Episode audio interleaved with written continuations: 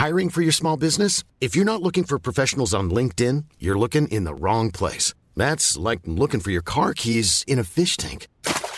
LinkedIn helps you hire professionals you can't find anywhere else, even those who aren't actively searching for a new job but might be open to the perfect role. In a given month, over 70% of LinkedIn users don't even visit other leading job sites. So start looking in the right place. With LinkedIn, you can hire professionals like a professional. Post your free job on linkedin.com slash people today. Millions of people have lost weight with personalized plans from Noom. Like Evan, who can't stand salads and still lost 50 pounds. Salads generally for most people are the easy button, right? For me, that wasn't an option. I never really was a salad guy. That's just not who I am. But Noom worked for me. Get your personalized plan today at Noom.com. Real Noom user compensated to provide their story. In four weeks, the typical Noom user can expect to lose one to two pounds per week. Individual results may vary.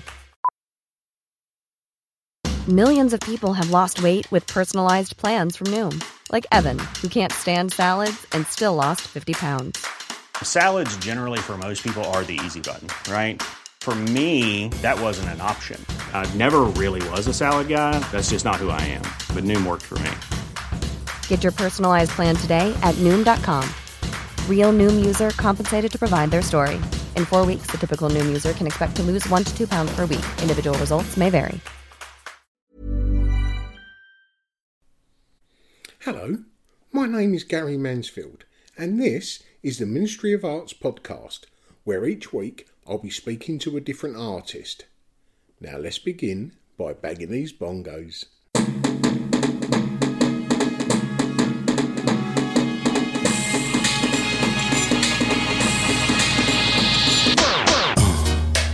Yeah, right. Crazy. Hey, hello. Welcome to episode number 110 of the Ministry of Arts podcast. As I record this, it's Bank Holiday Monday. Minus one. Minus one. Yesterday, we was in the garden with the family having barbecue, wearing t-shirt and shorts. Unlike a Brit to be moaning about the weather. Firstly, as ever, Patreon supporters, thank you, both new and old. We couldn't produce this podcast without you, and it really is very much appreciated. And if you'd like to support the podcast for as little as £3 a month, just go to the Ministry of Arts bio and you can follow the link there. We're just a week away of the loosening of the lockdown rules.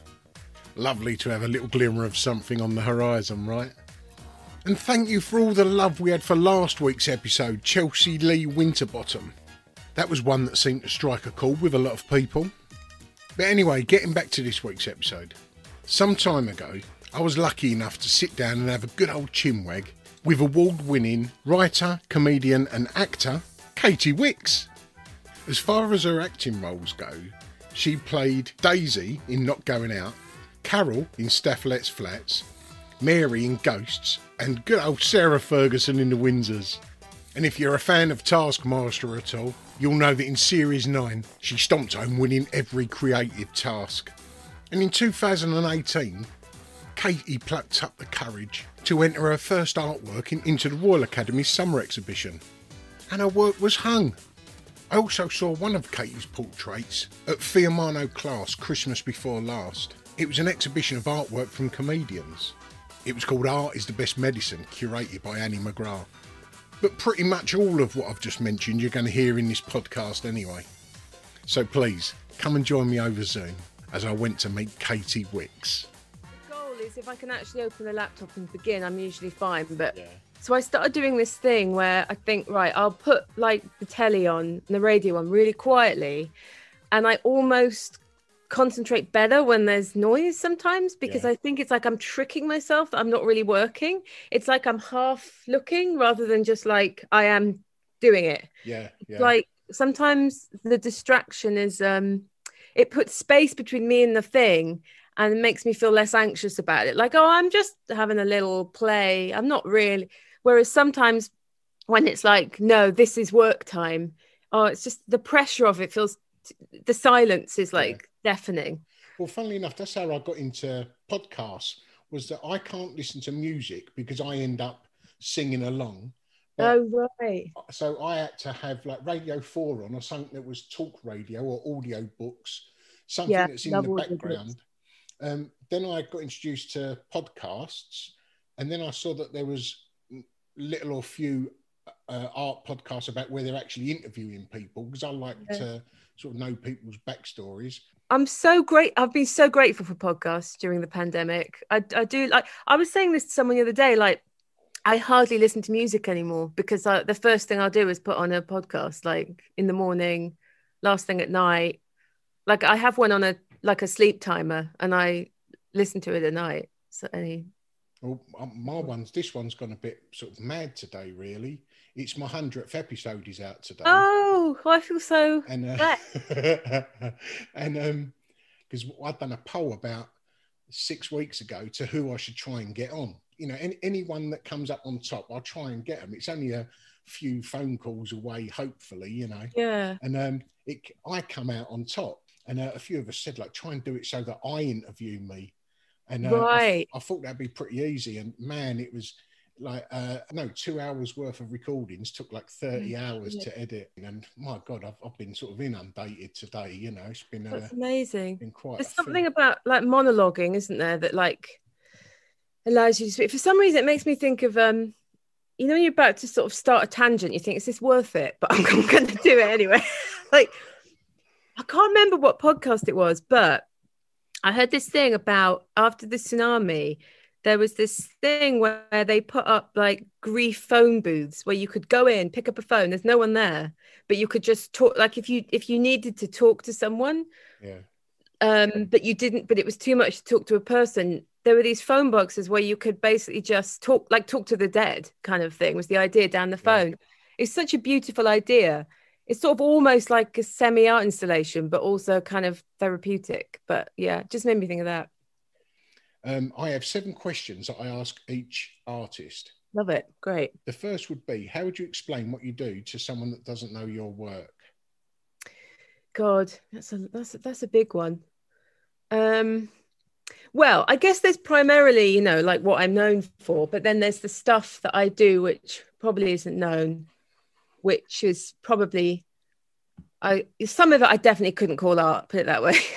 stuff I I so like um I mean for me it's like it all comes from the same place which is basically like as long as I have a as long as I have some form of self-expression and I have a creative outlet then I'm sort of it's like if I'm not making something I get really down. And that's when like it life doesn't get great for me. So it's almost like it keeps me sane that I have to be making and creating. So yeah like acting and writing I do and mainly comedy, but the writing, like this book I've just written, it's kind of like memoir, but kind of auto fiction. Like I've just made stories out of things that have happened to me. And that was sort of a, more like an attempt at kind of prose poetry almost. It's not really going for comedy. So I, that's been a, quite an intense creative process. But in terms of um, kind of like fine art, I suppose, I, I've started painting again. I started in painting in lockdown. I used to paint more and then I just left it for ages and ages. I'm not sure why. But um recently I've taken it up again.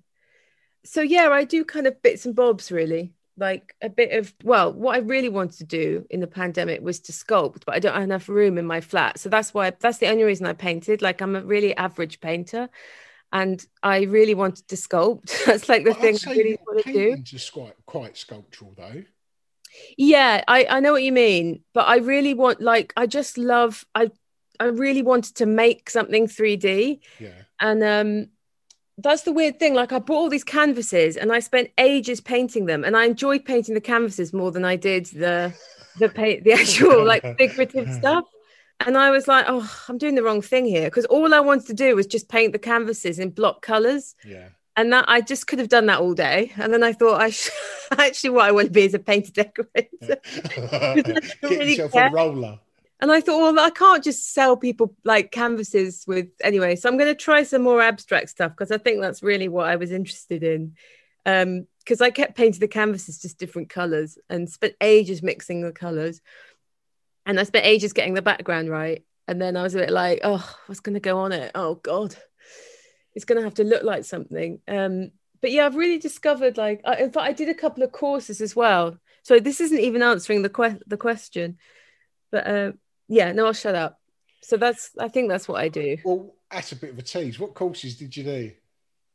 So I did history of aesthetics, um, which was brilliant. I loved it. Was like eight evenings, and that was um, it was a St Martin's one, but actually they've teamed up with University of Arts London. I think I can't remember what what it comes under, but anyway, that was really really great because um, like I didn't go to art school or anything. I don't really have much theory.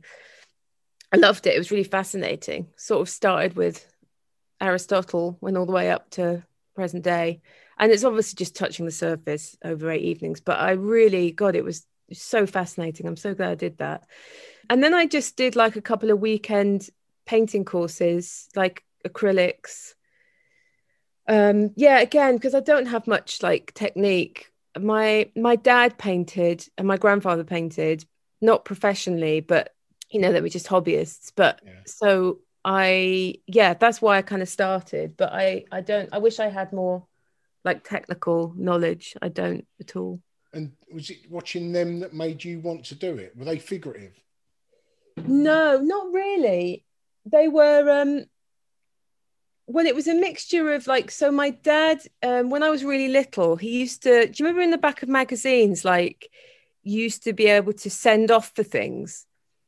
I remember like in the back of the Radio Times, there were like these sort of Chinese hand painted plates, and you get like one a week. Oh yeah, yeah, yeah. Of course, yeah. Well, my mum used to get those plates. I think she thought they were really like classy. And um, my dad, and I don't know what the magazine was, but he used to send off for like these posters of the old masters. And you'd get you'd get made like five posters would come each week. And um, when I was quite young, I was really obsessed with them. Um, they were so, I think they were so dramatic and eerie, the Caravaggios and things like that and they told a story. And i was quite obsessed with those old religious paintings as well when i was young just because it was like a it was theatrical i think. It was Yeah. like a stage because they were they trained as actors my parents but they hadn't they they gave up when they had kids. So they kind of had a lot of unfulfilled creative Pent up, yearnings, I guess. Um, so yeah, my dad used to paint in the shed, and it and it used to stink of uh, oil paint, you know, turpentine, all those like amazing heady smells. But I think I wasn't really interested in painting. I was interested in making stuff. I used to just I really like sculptural stuff. I didn't really paint till I was like doing GCSE art, to be honest. I think it's like that thing of like you don't want to do what your parents are doing necessarily. But my grandfather, weirdly, and I was thinking about this the other day, he used to paint copies. And I don't know whether that's a thing people used to do. It feels like, Yeah, all artists have done it to try and get the feel of the the the, the brush marks and the movements. Of Oh, the, is that why? why? 'Cause yeah. but he, ne- it was weird because he never did any, I can't remember him doing a single original painting. It was like, I think it was just he was a hobbyist and he had a little tiny studio and um, it was quite scary. So you weren't really allowed in. But when I did go in, I just remember there'd be like his easel and then whatever it was on some kind of twee yeah. print and he just copy them and i remember finding it like just really weird um yeah that he never did i understand like if you're going to do it as practice but to never to only just do copies is Well, there's artists who work who only copy. and then but but they're not not in a fraudulent way just this is a Well, I, copy I've done an interview with a guy last week who was an ex forger. oh my god i listened to that that's fascinating He's, he's he's quoted as painting more L- L.S. Lowry's than L.S. Lowry. oh my god that's Um, so funny Kate, while I was talking to him, just here on his wall, I could see like the bottom of a um, a painting, and I said, "Oh, what's that one behind you?" And he's tilted his computer a little bit, and it was a um, Leonardo da Vinci's portrait of Christ that, that went a little while ago for 450 million. And then I saw one just off screen there over on the side. He turned it round. He had two Picassos there. he turned it 180 degrees. There was a couple of L.S. Lowrys, a big Damien Hirst spin painting. There was fucking loads in there. But he um he now does them as genuine copies. He doesn't Right, right, right. He does them know, like he- honesty. He still puts their um, signature in the bottom right hand corner. He does it on a brand new canvas so it can be noticed as 21st century, and he puts his signature and mark on the on the back. You know, but, I um, mean, what a skill! I mean, like you, that's quite a skill, isn't it, to be able to copy like that? That's yeah. Well, he, he says now that he can do an LS Lowry. He's done so many of them that he can just do them. Going, hell. I mean, if you're going to copy anyone, Larry's quite that's quite handy, isn't it? That's Yeah. quite quite Yeah. simplified shapes. But um, yeah, so copying is a legitimate thing. A lot of what a lot of people do, they want if they own a, a, a renowned painting, they don't want to hang it in their home. They want to put it away in storage for safekeeping. Yeah. but have a copy of it in their home. the You know, as a- status. yeah, as a, as they'll still see the end. Yeah, that makes sense. God, they do own. When you uh, go to look at art online, and, and I've seen that on your Instagram, you've got a hell of a lot of art. You've got more art on your Instagram than a lot of artists I know. Yeah, that's the thing. I joined. I when I joined it, I was like, oh, I don't really know why I'm joining this. Like, I'm not really. I'm not taking many selfies. Not really. It kind of makes me cringe taking selfies. Anyway, and then the more time I spent on it, I was like, oh my god, this is an amazing place Yeah. because it's just all visual. And I started discovering actually not so much um, artists I previously I, I discovered a lot of illustrators. There's so many, particularly female illustrators on there. Um, so I was following all these illustrators, and then I was following all these accounts that just had really interesting, weird images that I was obsessed with. And then I was, and then a couple of like, you know, also really good artists. But yeah, it's amazing for that. It's like um it, it's like a real catalogue of of uh yeah, and that's that's kind of why I'm on it now. I'm on it for my friends and seeing artists that I love who I, I wouldn't have known about. I did go to a show that had you in it. Um, the art is the best medicine. Oh, Annie McGrath. Annie's- yeah, Oh yeah, yeah, yeah, yeah, yeah. That was that little Oprah, wasn't it? that's it. Yeah, Yeah. I saw uh, Annie sent me um, some images of the artwork, and then I went down to interview her for this. Yeah, great. And um, I got down there, and they they was just hanging it at the time. I think it was the day before the show. Yeah. And I walked in and I saw yours. I think yours was yours on the wall in front as you walked in. It was um was yeah, little- I did go. It was at the back, sort of Yeah. on the, yeah, it was Um, at the back, Yeah. I saw it and it made me smile because I figured it was so Huge. big. Yeah, and then I walked in and I saw it and I thought, well, there you go. That's um, that's It's the 'cause I- trouble of looking at everything on your phone. And it was No, like, that's it. No sense of scale. I left it. I think I left it quite late, and I thought this will take less time. But actually, that all the detail ended up taking longer. Yeah, I, I enjoyed doing that. Yeah, I, I um I was looking at, you know, you get those um those Indian miniatures. yeah, yeah. I, I was looking at those, and uh, I love miniatures anyway. There was an exhibition maybe a few years ago. I never made it. You know that thing when you make a note of something and then you go, "Oh shit, that exhibition of miniature portraits," and it and it closed like Finished, you- yeah, three weeks ago. yeah. I'm always doing that, but um, I don't know much. I know that, that like Elizabethan portraits, it's like if you were going if you were going on an expedition and you want to take a you know your loved one with you as a keepsake. I know that's sometimes why they made those little portraits. Um, but again, that's a course I'd love to do is to learn how to do those like Indian amazing put but they're always in profile and they're always Yeah. really colorful and that's what I was thinking of with with like a tiny I mean I've got another one up there but anyway well this is a podcast there's no point me showing you well, a friend of mine, Rob Munday, he's trying to bring miniatures back. Mm, Um, oh, who isn't He's, he's uh, yeah, he's one of the um, world's leading holographers. Uh, he makes holograms. Have you seen the hologram of the Queen?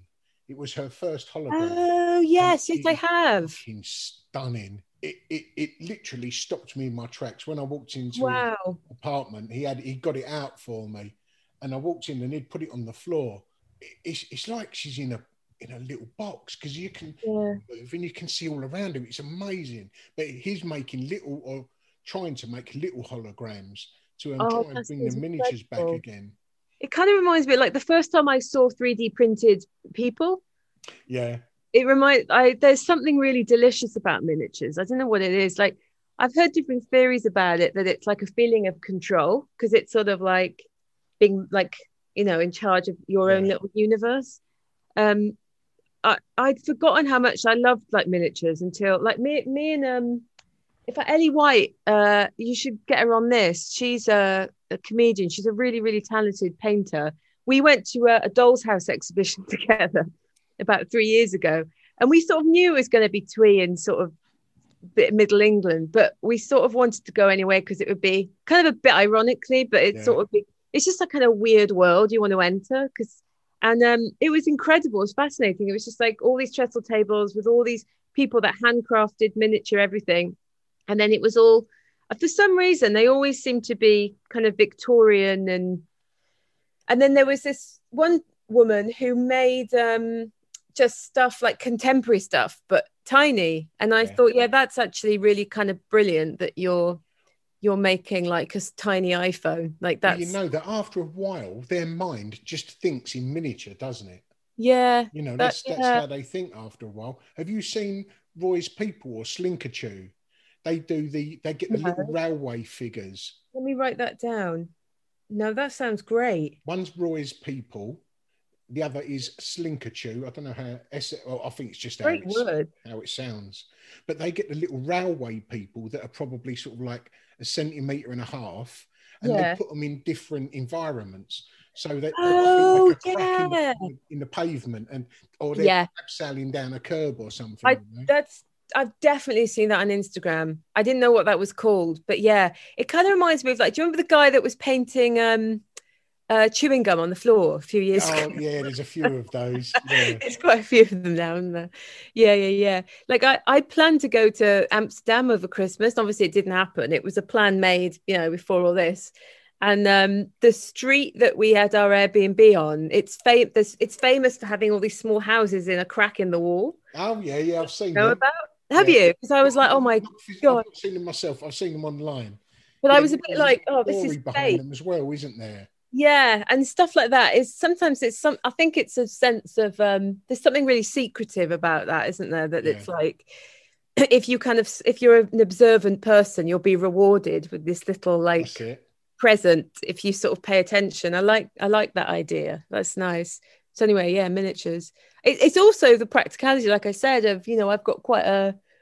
It's quite a average size flat for that. It's not. It's not big, so it's That's It's what you need to do then, isn't it? You know, you're saying that you want to work with sculpture, work with miniature sculpture. Have you seen Yeah. the guy who who carves into like match? No, sorry, the, the nib of a pencil. pencils. Yeah, I've seen that pencil guy. Fucking Hell. Yeah. Well, I, I mean, I was obsessed with um. Do you remember Fi- Fimo, that clay?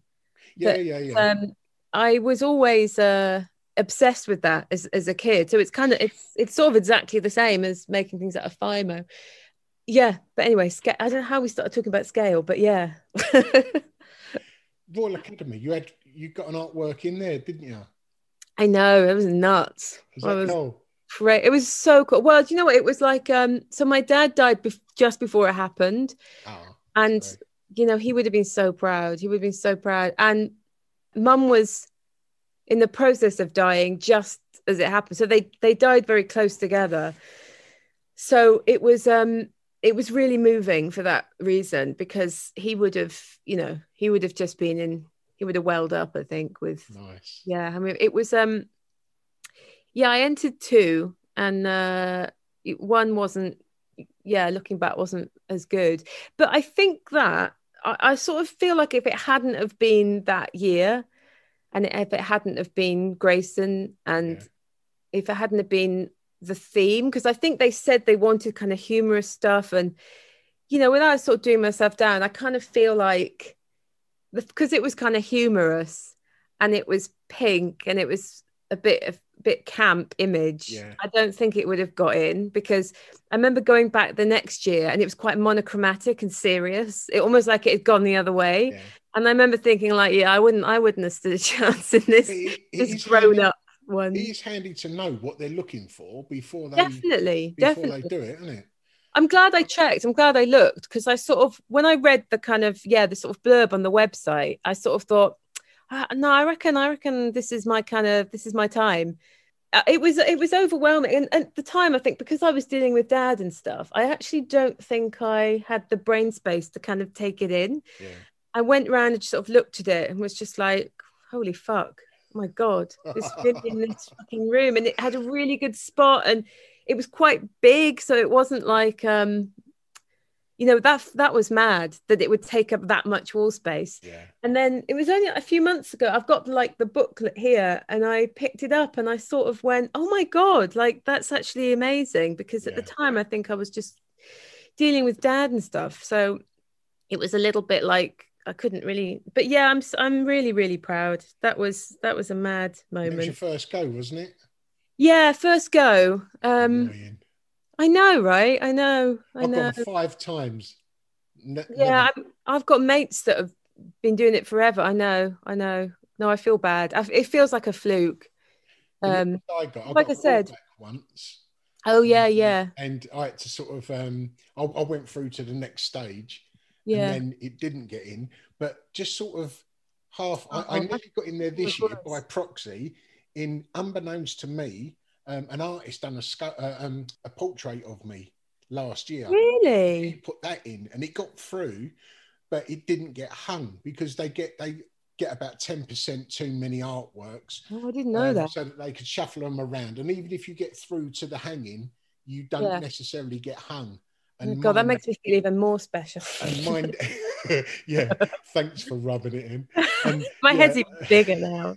And uh, yeah, mine didn't get didn't quite get there. But that was by an Oh. artist called, do you know Wilfred Wood? Yes, yes, I do. Wilfred Yeah, Done it. Wilfred Oh, God. of me. love his And, stuff. um, Amazing. He's a, yeah, and he does a lot with Yeah. um with with clay and plastic. Yeah, and plasticine and stuff. Did you know the artist? Um, do you know? I'm so bad at names. It's it's it's like being trapped in a in Uh, I'm the mind. same. Explain their work. I might Um, know their work.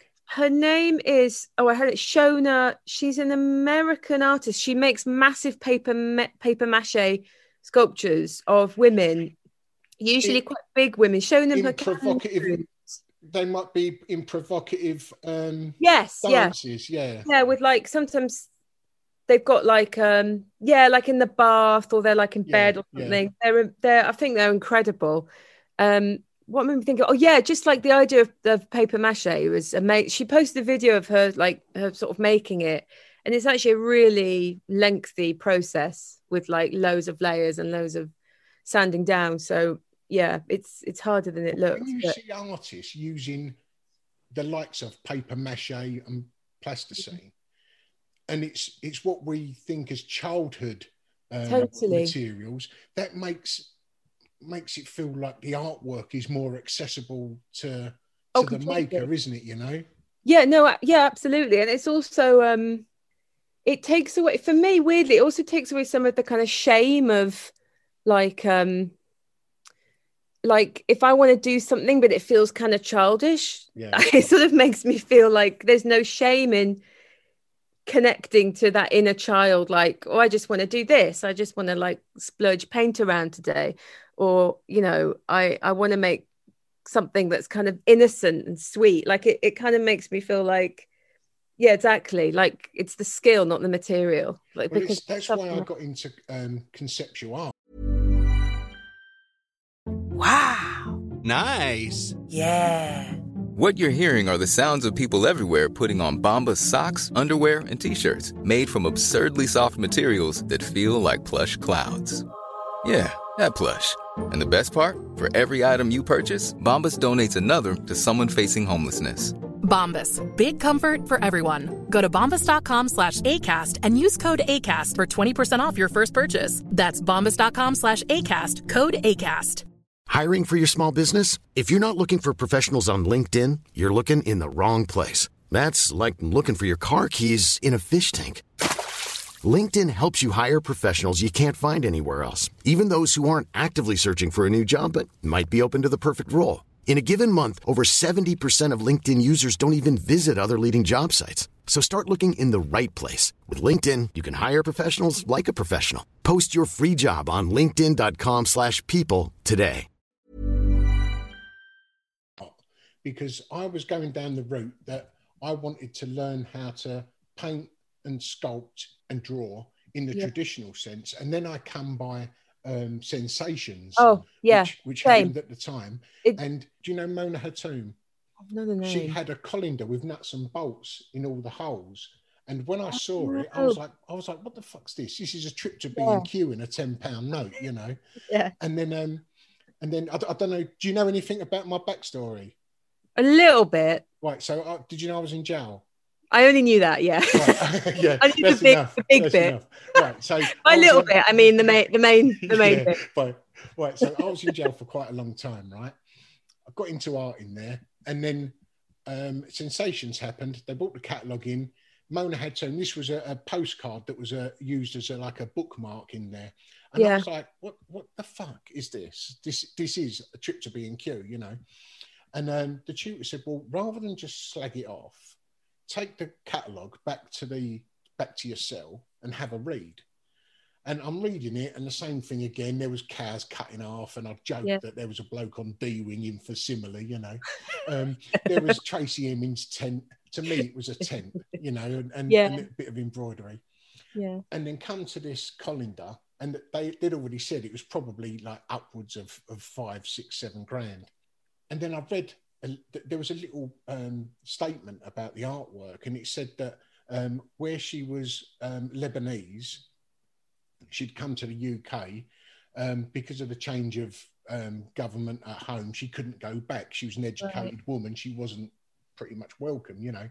Yeah. And all of the holes that were filled with these nuts and bolts were the closed entrances and exits for her getting home and the Oh, people amazing. getting out. And then all of a sudden, I've gone like, fucking hell, how has she said all of that with this fucking colander from under the sink and Yeah. a, a bag of nuts and bolts from the shed, you know? And then that sort of unlocked that conceptual key. And Yeah, then I'm looking at the rest of this artwork from a different angle, you know? And Yeah, I started looking at it, and then bang, it, overnight, I wanted to be a conceptual artist. And that's pretty much what I call myself now. Uh, uh, I, I refer to myself Yeah. as a born again artist because it happened pretty much overnight, you know. No, that I yeah, it's like yeah, when sensation happened, I never saw it in the flesh either. I was still living in Cardiff and I'd never been to London, but I saw the, the images and it, it was like someone had opened a door in my head that I never knew this. But yeah, it was it was that's when I I- what I was obsessed with, and even now I think when I go around galleries sometimes, it's so like it's like a it's almost quasi religious experience. I get so high on like people's ideas Yeah. like seeing how seeing how people's imaginations work and seeing something original i sort of get like I, I just get so excited to see how their mind works and how it's translated into an object or whatever it is or uh, it's um i remember seeing that image of sarah lucas the one with the fried eggs and stuff Brilliant. Yeah. I think And it I'd just never called two fried eggs, wasn't it? Yeah that sounds about right In the And chair, leant back like that. yeah sort of just maybe with a fag on maybe Yeah, probably. and um i think i was about 16 i'd never seen i just never seen women like behave like that it's not Yeah. like i had any female it's how I presume rebellious- you'd always wanted to sort of react and, and live your own life. yeah it was like someone else doing permission to i just don't think i'd really encountered many you know it wasn't like a particularly feminist household or anything like that. And it what there weren't any particularly like you know female teachers that were talking about this kind of stuff. I just remember seeing these images and it, and i was thinking these women aren't behaving in in you know they're behaving like men. What, what's like going on? centurions have grown up. yeah. It was really um yeah it was just it was just incredible. In a way it was sim like round about a similar time as when i first saw like brass eye and Day Today. It was a Yeah, yeah. similar thing seeing chris morris stuff. It was just like I, I had no idea that that adults behave like this. I just assumed that you get to about 18 and then that's it. You just have to stop being silly or whatever. Because some of that um and i remember having a book when i was about sorry i'm jumping up when i was about right. 17 i got that book called matthew collings book about modern art i had Yeah. by my bed And I remember there were a couple of things in there that were so funny. There was like a finger, the sculpture of a finger just standing up on its own. And I remember thinking, oh my God, like these artists are like, if I met them, we'd have the same sense of humor. And I, it's, it kind of blew my mind that this art was so funny. And there was a relationship there between, yeah, like, you know, just how you make art and and surreal comedy. And Well, that was I've got to say, I I listened when I first got into to podcasts.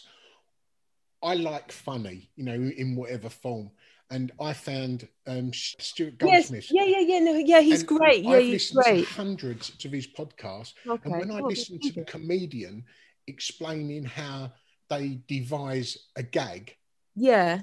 it is exactly the same how Yeah. I think about devising an artwork. You Yeah. start off with with like a feeling, and Yeah. then try to sort of I I would try to show that feeling in a 3D form, whereas Mm-hmm. Yeah. and and that is the punchline is the 3D form. And yeah so it's like a mini journey it's exactly the same. you, you're sort of setting out that you kind of want the audience left with this feeling or you kind of want the audience you want to give them that you don't want to give them this how much are we going to give them Yeah, and then yeah, exactly that. Yeah, And, and, yeah. and it, the, the parallels are amazing. The only difference is, as I say, my punchline is 3D and not Yeah. funny. i love Um, that And yeah I, even yeah if I'm that- trying to make it funny. that that absolutely that makes complete sense like yeah when i see yeah particularly with the 3d thing when i see it like you go okay so they've probably gone through that thought process that pro- that thought process and this is it and i can see the thought process and it's amazing Yeah. yeah Because the thought process of an artwork and a gag, like the gag, the thought process of a gag isn't funny. It's trying to figure out how to make it funny. And same as the thought process of a, an artwork yeah isn't sort of in, in, you know, sort of visually intense. You're trying to make it that. And yeah, the parallels are, yeah are do you amazing. think you have the thing in art do you does this ever cross your mind though when you're like because sometimes i think when i'm writing comedy there's always that thing if we go has someone else done that though? I'm sure i've heard that. Like okay well let's put a twi- let's make it different. Let's put a twist on it. When you're th- when you're making art uh, does any part of you go oh hang on is this original like has someone done this? Is this original is this too similar to so and so's like you know can? Yeah, but then that's where um, speaking to friends comes out because a lot of the time, exactly what, what you say, you think, has someone done this before? And I, I Yeah. done a, I met an artist um, online a couple of years ago.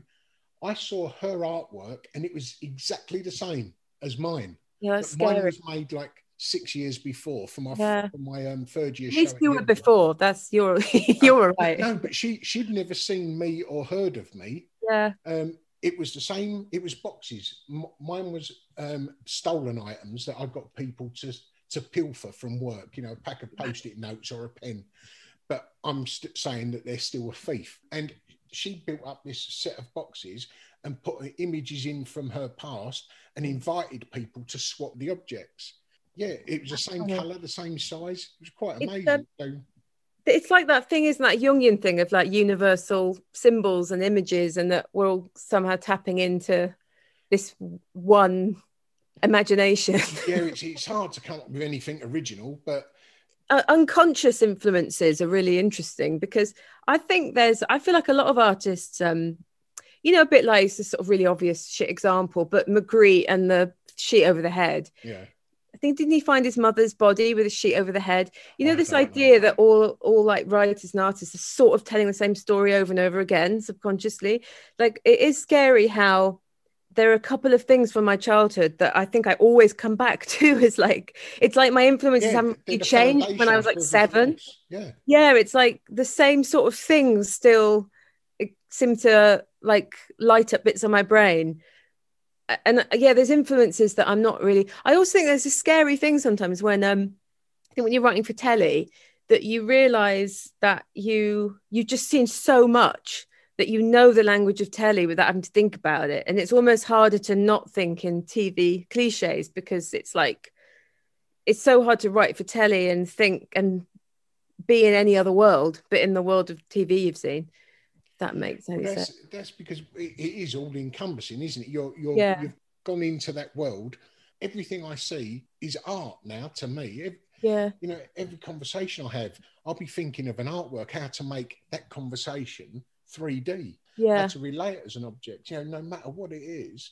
And uh, it does it does your fucking brain in sometimes, you know.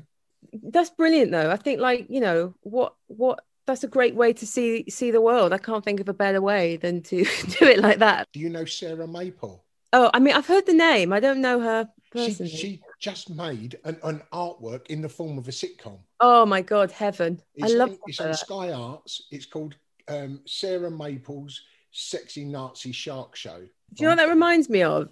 Two when was it? Two years. ago. So I got I went to the Biennale in Venice, the the latest one, which was like dream come true. I mean, I was so excited, and it was incredible. And I talk about it for another ten minutes. But um, in the in the British Pavilion, Ed is it Ed Atkins? Yeah. Is that his name?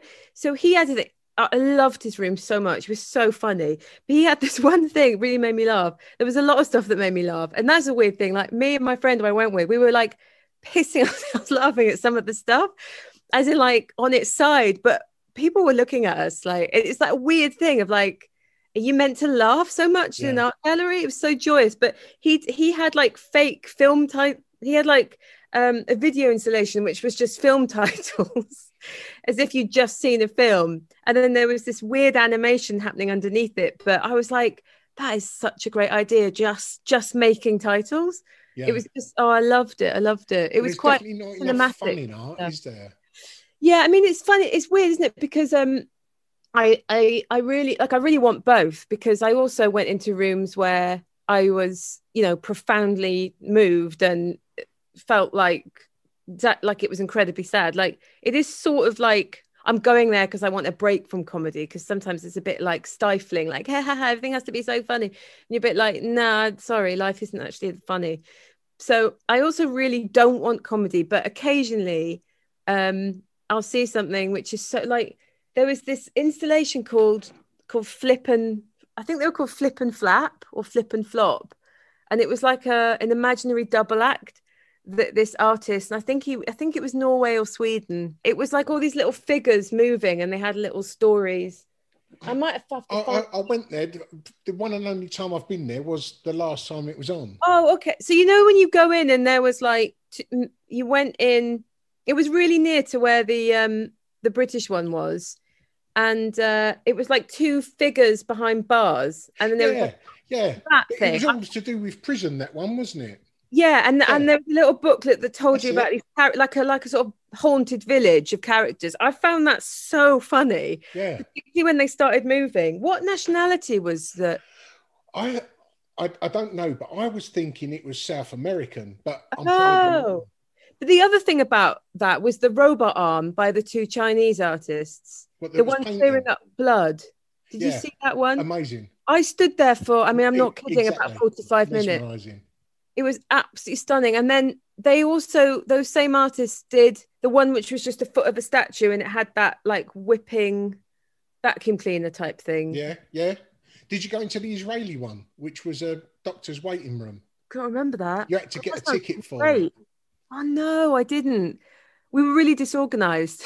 We were just like I also think um I feel like I'm going to say her name wrong, but um I think she's called Zanelle Muholi or Zanelli Muholi, and she did these incredible self-portraits that were like I'm going to show you the picture because you'll know the image. But she was amazing. It was the image of Black Lady, Yeah, great big, Yeah. a massive one, and it was Yeah, up quite you- high. yeah, huge, and she's got a lot of like combs in her Yeah. hair. As soon as you said it, I was I had that in my mind.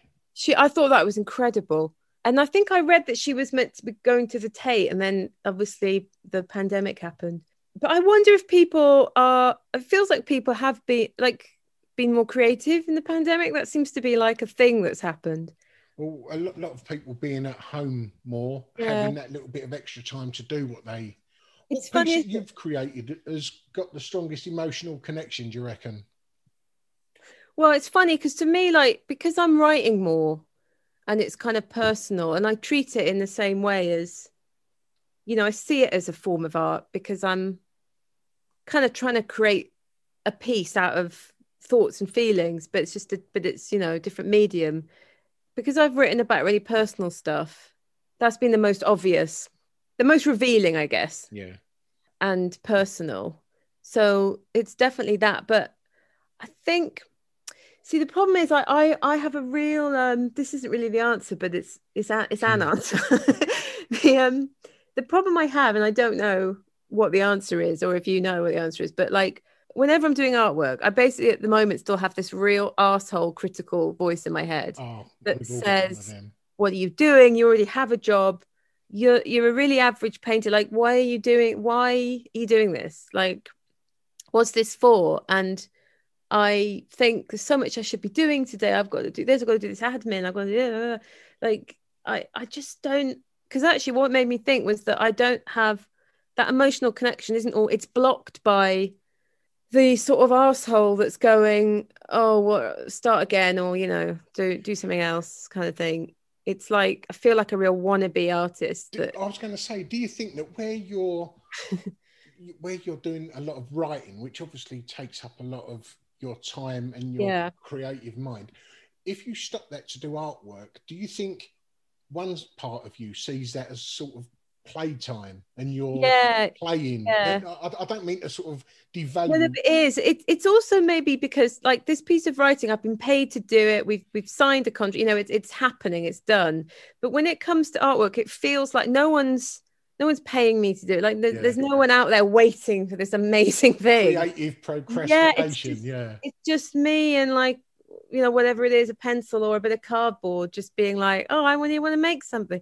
And um, it, my my friend said it really well the other day. Who is an emerging artist? There's- They're an illustrator, really, and he said it's about taking yourself, trying to take yourself seriously. It was really difficult. Yeah. Well, I'm, I've never done that. I've always been the jokey bloke in, Yeah. the, in the gang, you know.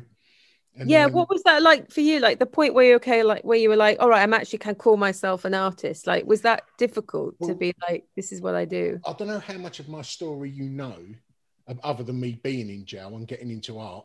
I mean, stop me if you've heard this. I, I knew nothing about conceptual art. So and when you went into prison, there was no interest in it, Nothing in art at all. None Wow, yeah. I've often said I've always been creative, but Yeah. I've never really created anything. I've had the creative mind, but you know, I've never done anything sort of physical. Yeah. you know. And I didn't know. I wanted to know more about this because I I properly fell in love with it overnight, and Yeah. I wanted to feast on it, you know. But there was nothing that I could have. I wrote to 32 of them artists who were in that book or featured in the book, um, or, or who were even mentioned in some of the written work, hoping that I would get at least one reply. Put at the end of every letter, if it's of any consolation, my offence was neither sexual or um, violent. Although I could have been a crazy rapist for all anyone knew, you know. Yeah, Um, yeah. And it was at a time, Katy, when I wanted to change from my life of crime. Yeah. I I wanted to be an artist, but no one who sounded like me from Yeah. my background, I thought, was an artist. Everyone Yeah, knew. it wasn't like an option, uh, give, present as an option. no, it was all white yeah, middle class men Yeah, yeah, who spoke like poets, you know, and that's how I saw an artist. Then there was, like you said, about Sarah Lucas, who was the first artist to reply to me. Funny, Oh wow, that's amazing. these were people who were a- all right, they were a few years older than me, but they had attitude. They weren't Yeah. How I saw an artist to be, you know, sort They of were giving it all that all day. anti-establishment, weren't they? Yeah, Yeah. yeah, yeah. And that sort of appealed to me. And uh, I'd read in this catalogue that a few of them had backgrounds similar to mine. Everyone I knew was a criminal. If they wasn't a criminal, they was okay with crime. You know, they'd buy hooky stuff, you know. So Yeah. and that's all I've ever known. And I wanted to get away from that. And then all of a sudden, all of these artists have wrote to me one at a time. The first was was Sarah Lucas, second was Gavin Turk, um, and then it went on and on and on. You still got the letter, the replies? So yeah, I've got all the letters, but not only did they reply to me, when I wrote back and said thank you very much, a couple of them carried on writing, pushed me towards my degree. So they pulled me away from crime, this load of artists that I didn't know.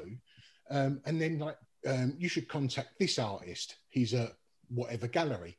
Um, his work, you'd like his work, so I'll contact this artist. And then after a while, Katy, I'd get letters from artists I hadn't even fucking written to. And they're saying, oh, I was with so and so. Yeah, I was with so and so in in the bar or in the cafe, you know, and they've mentioned you. I thought you might like my work, and they'd send me stuff as well. And I got 14 years, um, so I had to do seven out of that. And So was it point- that tutor that in particular that got you? Yeah, it was fucking interested? amazing. Yeah. Do you think he saw something in you, like you've you've this spark of Well, that's the thing.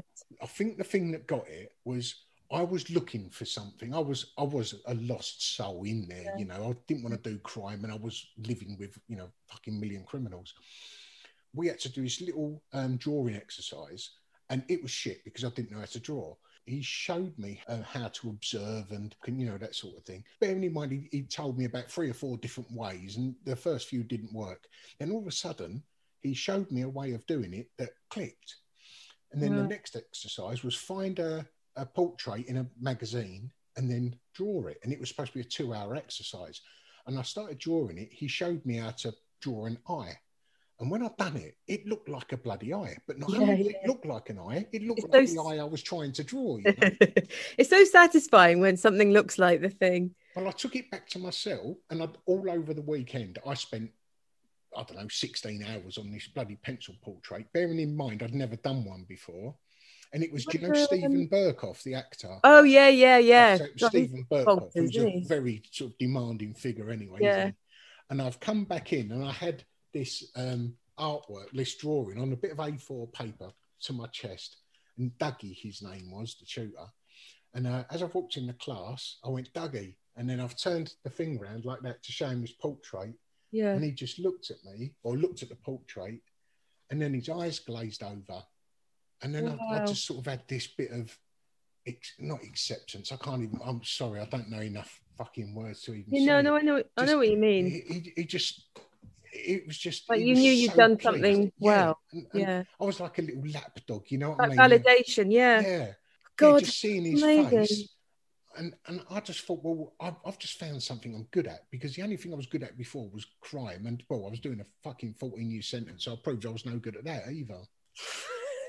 Were other people around you like? Was did anyone else go on a similar journey of like, oh, I've I've discovered something that I actually. Uh, there was a few of them in there that did. One in the art class did. He was more into music. Um, Yeah, yeah. He was he was doing a lot with art as well, and um, he served twelve years and then got found not guilty. Fuck. Yeah, he- him. Oh, well, his, his partner or partner, his co-defendant, they both got done for these murders, and his co-defendant is now um, he now does um, world's toughest prisons. His name's Raphael Rowe.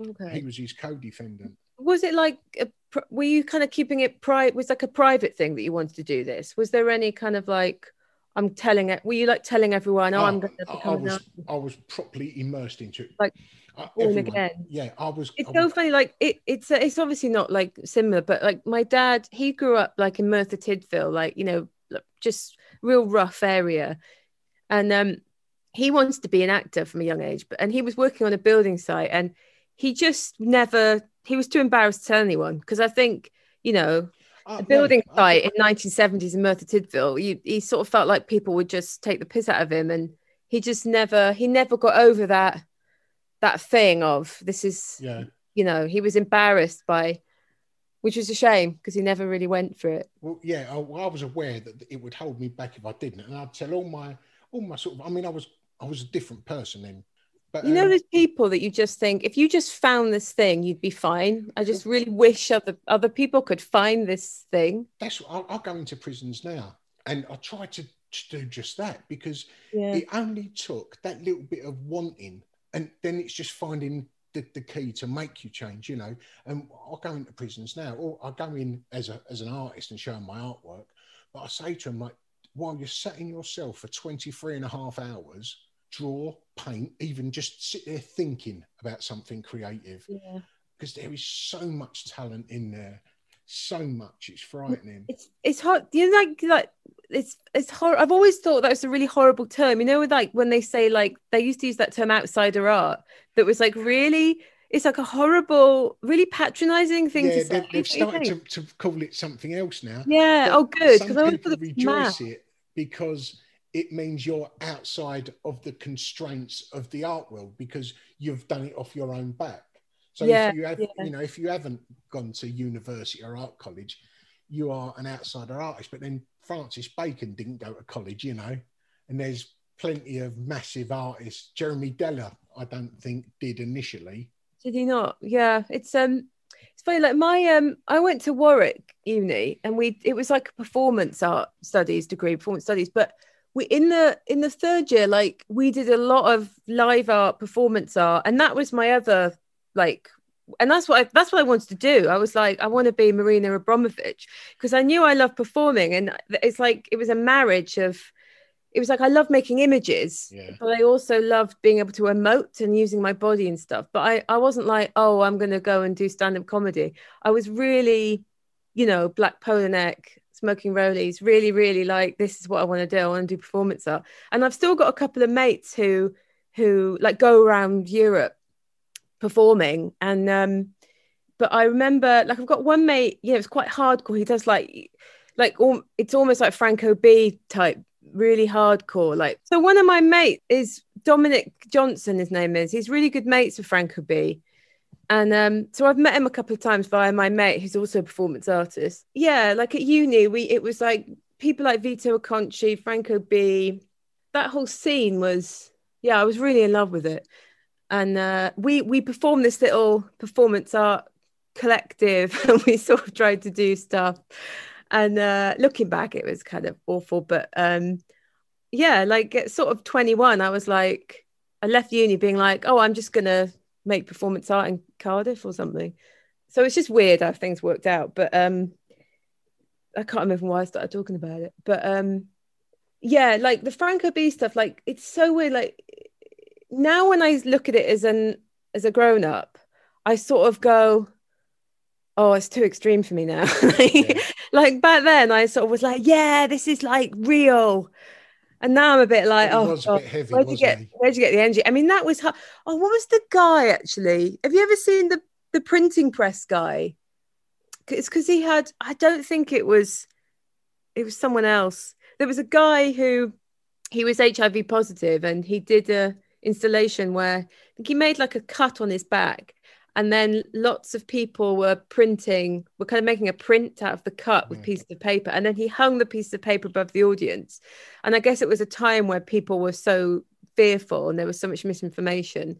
And so i think the idea was that it was somehow he was trying to be provocative and being like look i'm hanging my, bl- my infected blood over your heads. Like he was trying to freak out. And then the audience would leave you know people would leave and stuff. Um i wish i could remember what that guy's name. I at the time i'm sure i would have had an answer but now i definitely don't even have the language to sort of decipher what, what's good from. I remember a really bad thing that me and my like when i was about 20 me and my friend we try we devised this piece of this performance piece and looking back it was so ridiculous. We were we had maybe she borrowed a video camera from her dad and the idea was we'd go up to people in the street and film them and, be, and just say like how do you feel about the fact you're going to die you can imagine that? Like you're walking down the street mind your own business. Someone some little brat asks you that and shoves a video and at the time we were like yeah yeah yeah this is really amazing. We're just going to go up to people and say you're going to die. But in the moment, in the moment, it was working, wasn't it? yeah in the, mo- in the moment. It was like It uh, was we thought- important at the moment. yeah we thought it was incredible. How about if there was you and five other artists, past and present, what would your ideal group show be? Oh my god. Do you know what? Funny enough, do you know David Hoyle? He he's um a performance artist, but it's kind of also kind of a bit like cabaret, like avant-garde cabaret or whatever. No, I don't. Think And he he occasionally, I think he's, he's so funny. He does stuff in Manchester, Vauxhall Tavern. He was doing stuff, but anyway, he's he's he's brilliant. And um, I think he did a sort of thing in the Tate where he sort of sang.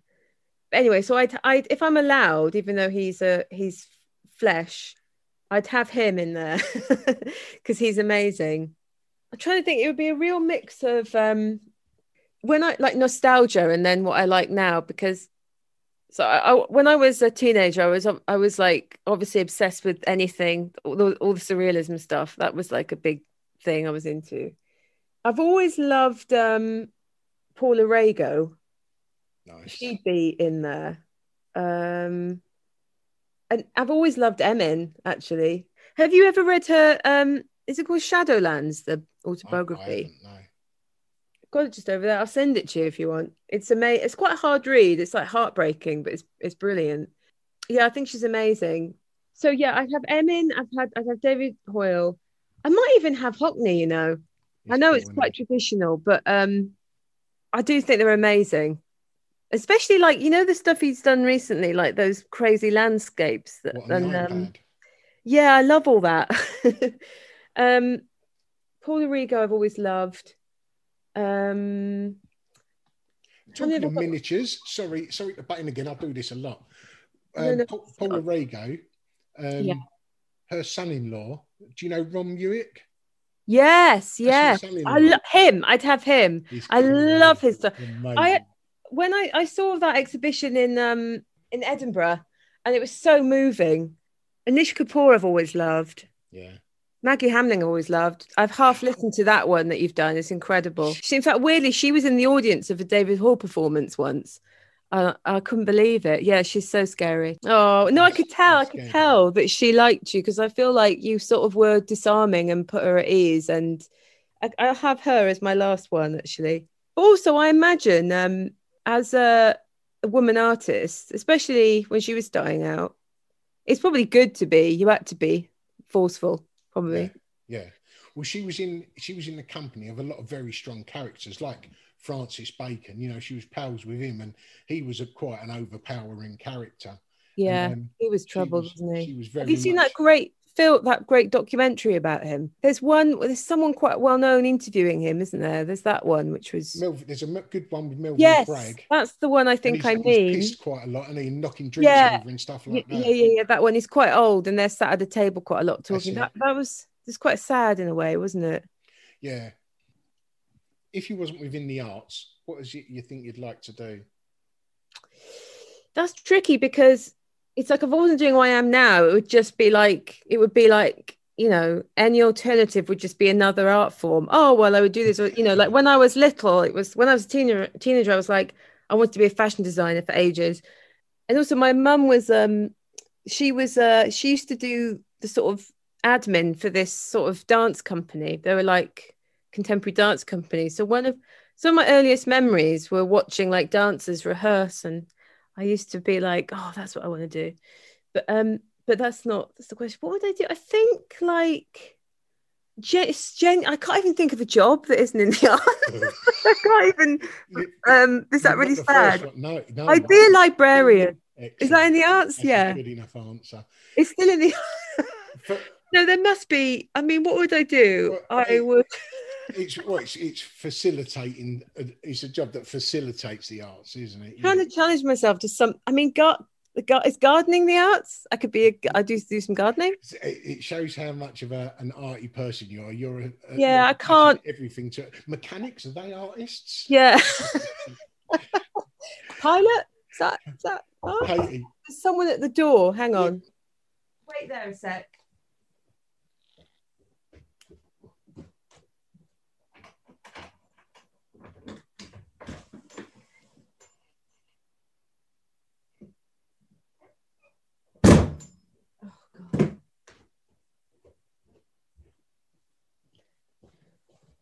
Sorry, they knocked and then they actually just left it there anyway, so I didn't Oh, need to be thought it was there. going to be a bit knockdown ginger.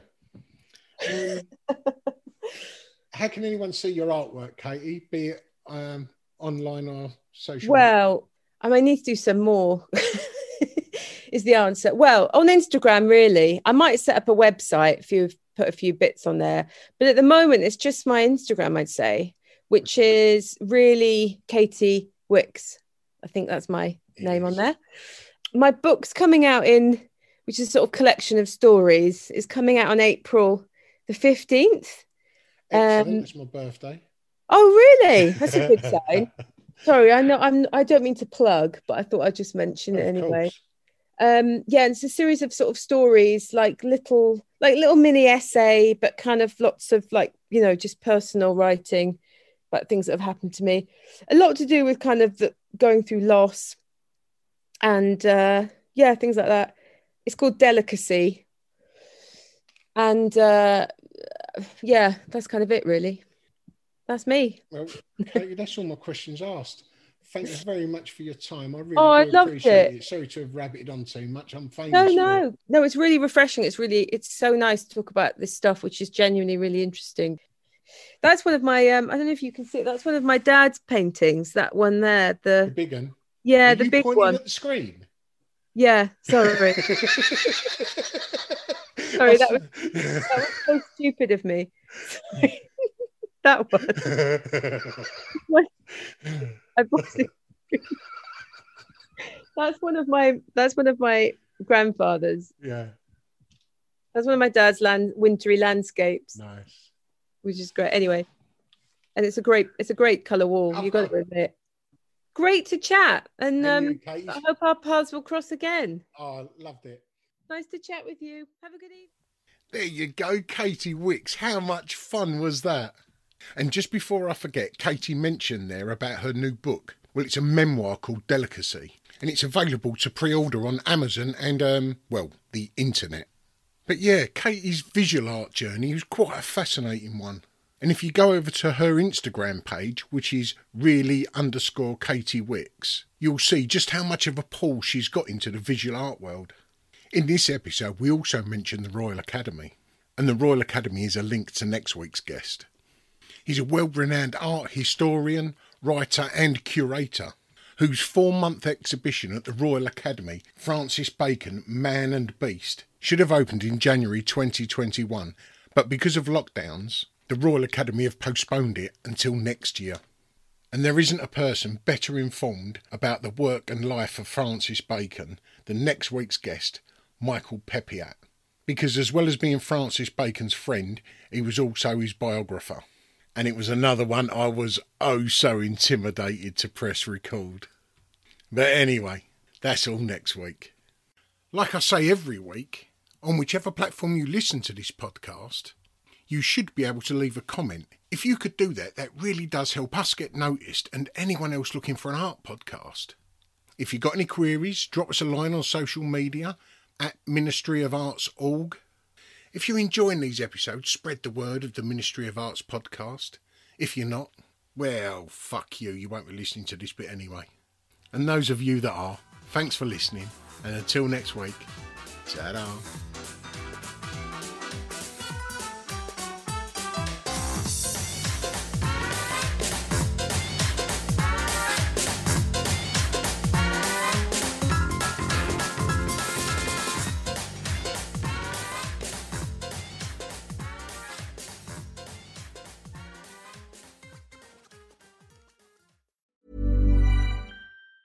Hi, I'm Daniel, founder of Pretty Litter. Did you know cats tend to hide symptoms of sickness and pain? I learned this the hard way after losing my cat, Gingy. So I created Pretty Litter, a health monitoring litter that helps detect early signs of illness by changing colors, saving you money and potentially your cat's life. Pretty Litter is veterinarian developed, and it's the easiest way to keep tabs on your fur baby's health right at home. Go to prettylitter.com and use code ACAST for 20% off your first order and a free cat toy. Terms and conditions apply. See site for details.